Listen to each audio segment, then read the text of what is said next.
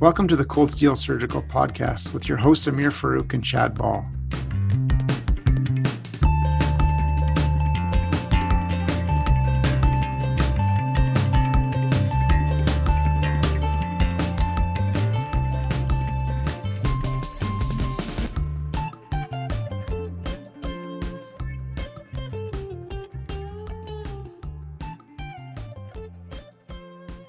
Zuhaib, thank you so much for joining us today on the Cold Steel podcast. We're really excited to bring this uh, series of episodes to the podcast, highlighting some of the best presentations, research, things that we saw at the recent Canadian Surgical Forum that was in the beautiful Vancouver, uh, uh, British Columbia, Canada, um, just uh, earlier in September of 2023.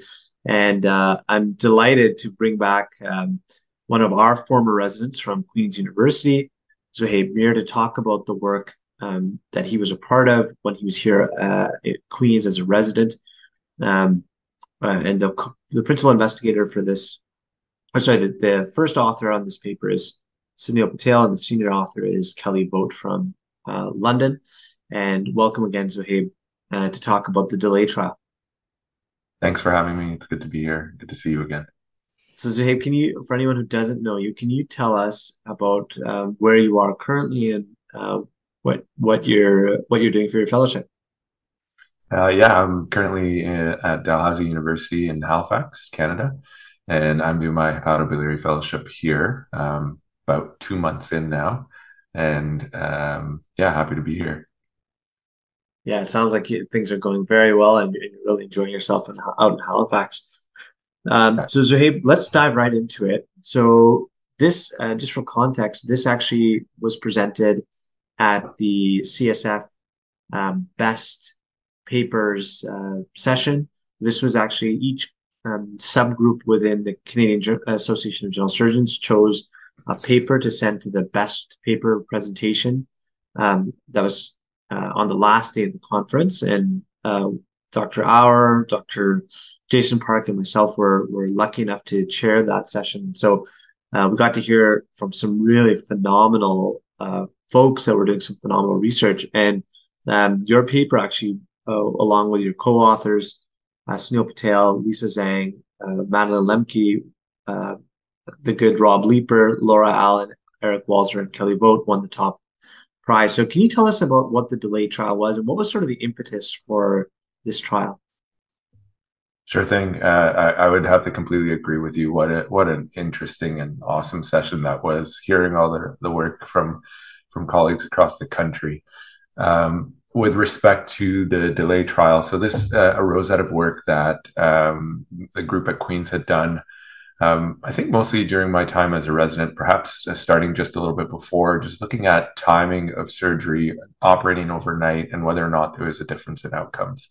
So the group had actually looked at some population level data out of Ontario using the ICES database, uh, looking at timing of appendectomy and risk of complications, proportion of complications as a result of operating overnight. Um, and really, what we wanted to do, and, and, and the idea was actually um, uh, put together by Dr. Sunil Patel and one of my senior residents at the time, Dr. Lisa Zhang, who's a colorectal surgeon in Ottawa now. Um, they really wanted to uh, look at, in a very pragmatic way at what if we delayed patients with, you know, straightforward appendicitis to the next morning instead of operating overnight. As I'm sure many people have this anecdotal experience of um, booking those types of patients for at the end of their day list and then one uh, or two cases happen that bump you, and all of a sudden, that you know you're faced with the prospect of doing a, a relatively straightforward appendectomy at a somewhat inconvenient time, not just for yourself, but for the OR staff uh, and for the patient who you know usually is quite well, but perhaps doesn't uh, need to have urgent surgery in the middle of the night. So, can you tell us a little bit about the, the study design and your inclusion criteria?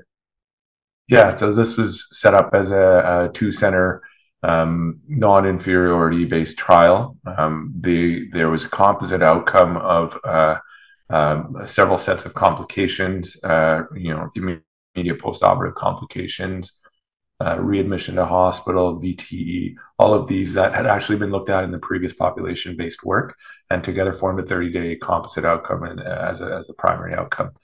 Um, patients that presented with appendicitis uh, in the uh, evening hours that were planned to have surgery um, between 8 p.m. and 4 a.m. were randomized to either receive surgery within six hours or to receive their surgery the following morning, uh, anytime after 6 a.m. Uh, patients were recruited both at uh, Queen's University and at Western University by our colleagues there. And uh, ultimately, we looked at how they did after surgery. We measured some of the uh, intraoperative and perioperative metrics as well, um, and the overall complication rate. And we were happy to to report that there was actually no increase in complications. There's actually slightly lower rate of complications in patients that were in the intervention group, meaning patients that were delayed to the following morning for surgery. This was set up as a non-inferiority trial, and we were certainly able to demonstrate that for the primary outcomes. The secondary outcomes were, yeah, perfect. I think you have our, our manuscript there. Uh, the secondary outcomes were perforation rate and operative time, and the proportion of patients with perforation was not significantly higher um, and the operative time was actually lower um, in patients in the intervention group. So you can see those findings uh, right there. Uh, there's really no no other major differences uh, uh, to highlight. We were not able to show superiority, but certainly the effect estimate was trending in that direction. So, Z, I think one of the questions that you were asked is Did this result in overall longer stays for patients, given that you were not operating them uh, on them immediately? So, uh, length of stay in hospital, the metric we looked at was prolonged length of stay. Um, they're obviously by virtue of how the study was set up, those patients would have had to stay in hospital uh, a little bit longer than patients that got surgery immediately, uh, although not always. But the prolonged length of stay outcome was not significantly different between the two groups. And uh, I think one of the things that, right, here we go. And remind me, what was this composite primary outcome? Yeah, the, the composite primary outcome what included things like, um, you know, immediate post-operative or 30-day post-operative uh, cardiac outcomes, respiratory issues, readmission, uh, perc drain, uh, visit to emergency department. And emergency department visits actually were a key metric that was important to look at because that's one thing that uh, other studies in the literature have shown can be different in in these uh, subgroups one of the things i think is important to highlight and the something the moderators of the session really picked up on was that this was a very much a resident led trial uh, can you comment a little bit about how the recruitment process went and how residents were involved in this study?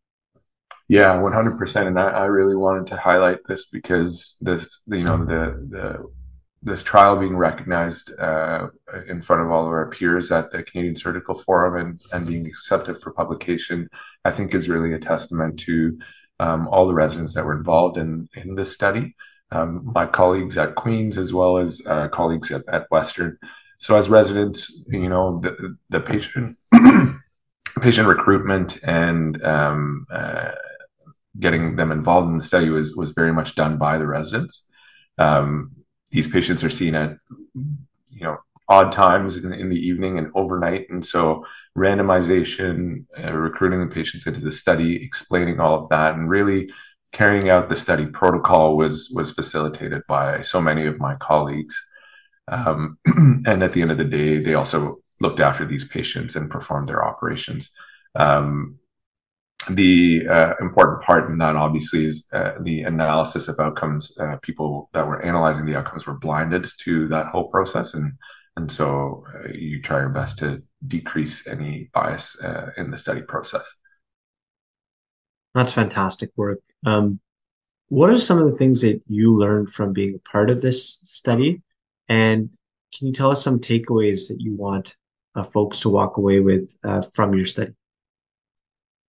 Sure. So I think uh, from a clinical standpoint, uh, what we've been able to show is that it's really not uh, uh, wrong to have patients with straightforward appendicitis who are not unwell, who you know don't need a higher level of care in ICU or don't come in with frank sepsis. it, it's okay to do their case the following day. Caveat is you don't really want to delay them beyond 24 hours, as there is some uh, literature to show that outcomes at that point uh, seem to be worse. Uh, but you can comfortably, uh, using level one evidence from Canadian centers, uh, delay your patient's case to the next morning instead of operating on them overnight. Ultimately, I think that makes a difference for you as a surgeon, makes a difference for the operating room staff. It doesn't overload the ORs uh, and take away from you know patients that are perhaps more sicker and need urgent ORs, but now cannot get in because there's a case going on in the middle of the night. Um, and at the end of the day, I think it's it's probably beneficial for the patients too. They get to uh, not have surgery in the middle of the night. They get to rest and, and still go home the next day as long as you know nothing untoward happens during their operation. From uh, the standpoint of being part a part of, part of this trial, uh, to your second part of your question, uh, you know, there's so much I learned. Running a clinical trial is so challenging.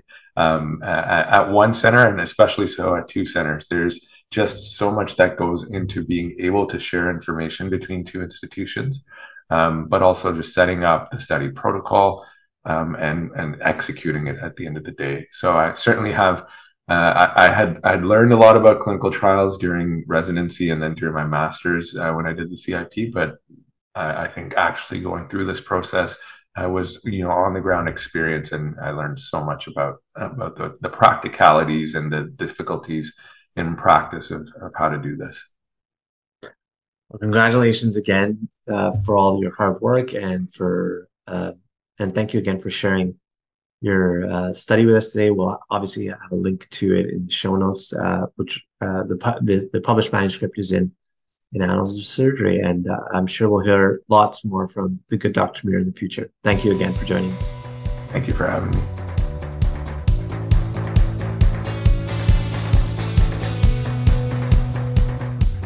You've been listening to Cold Steel, the official podcast of the Canadian Journal of Surgery. If you have comments or questions, please email us at podcast.cjs at gmail.com. Thanks for listening.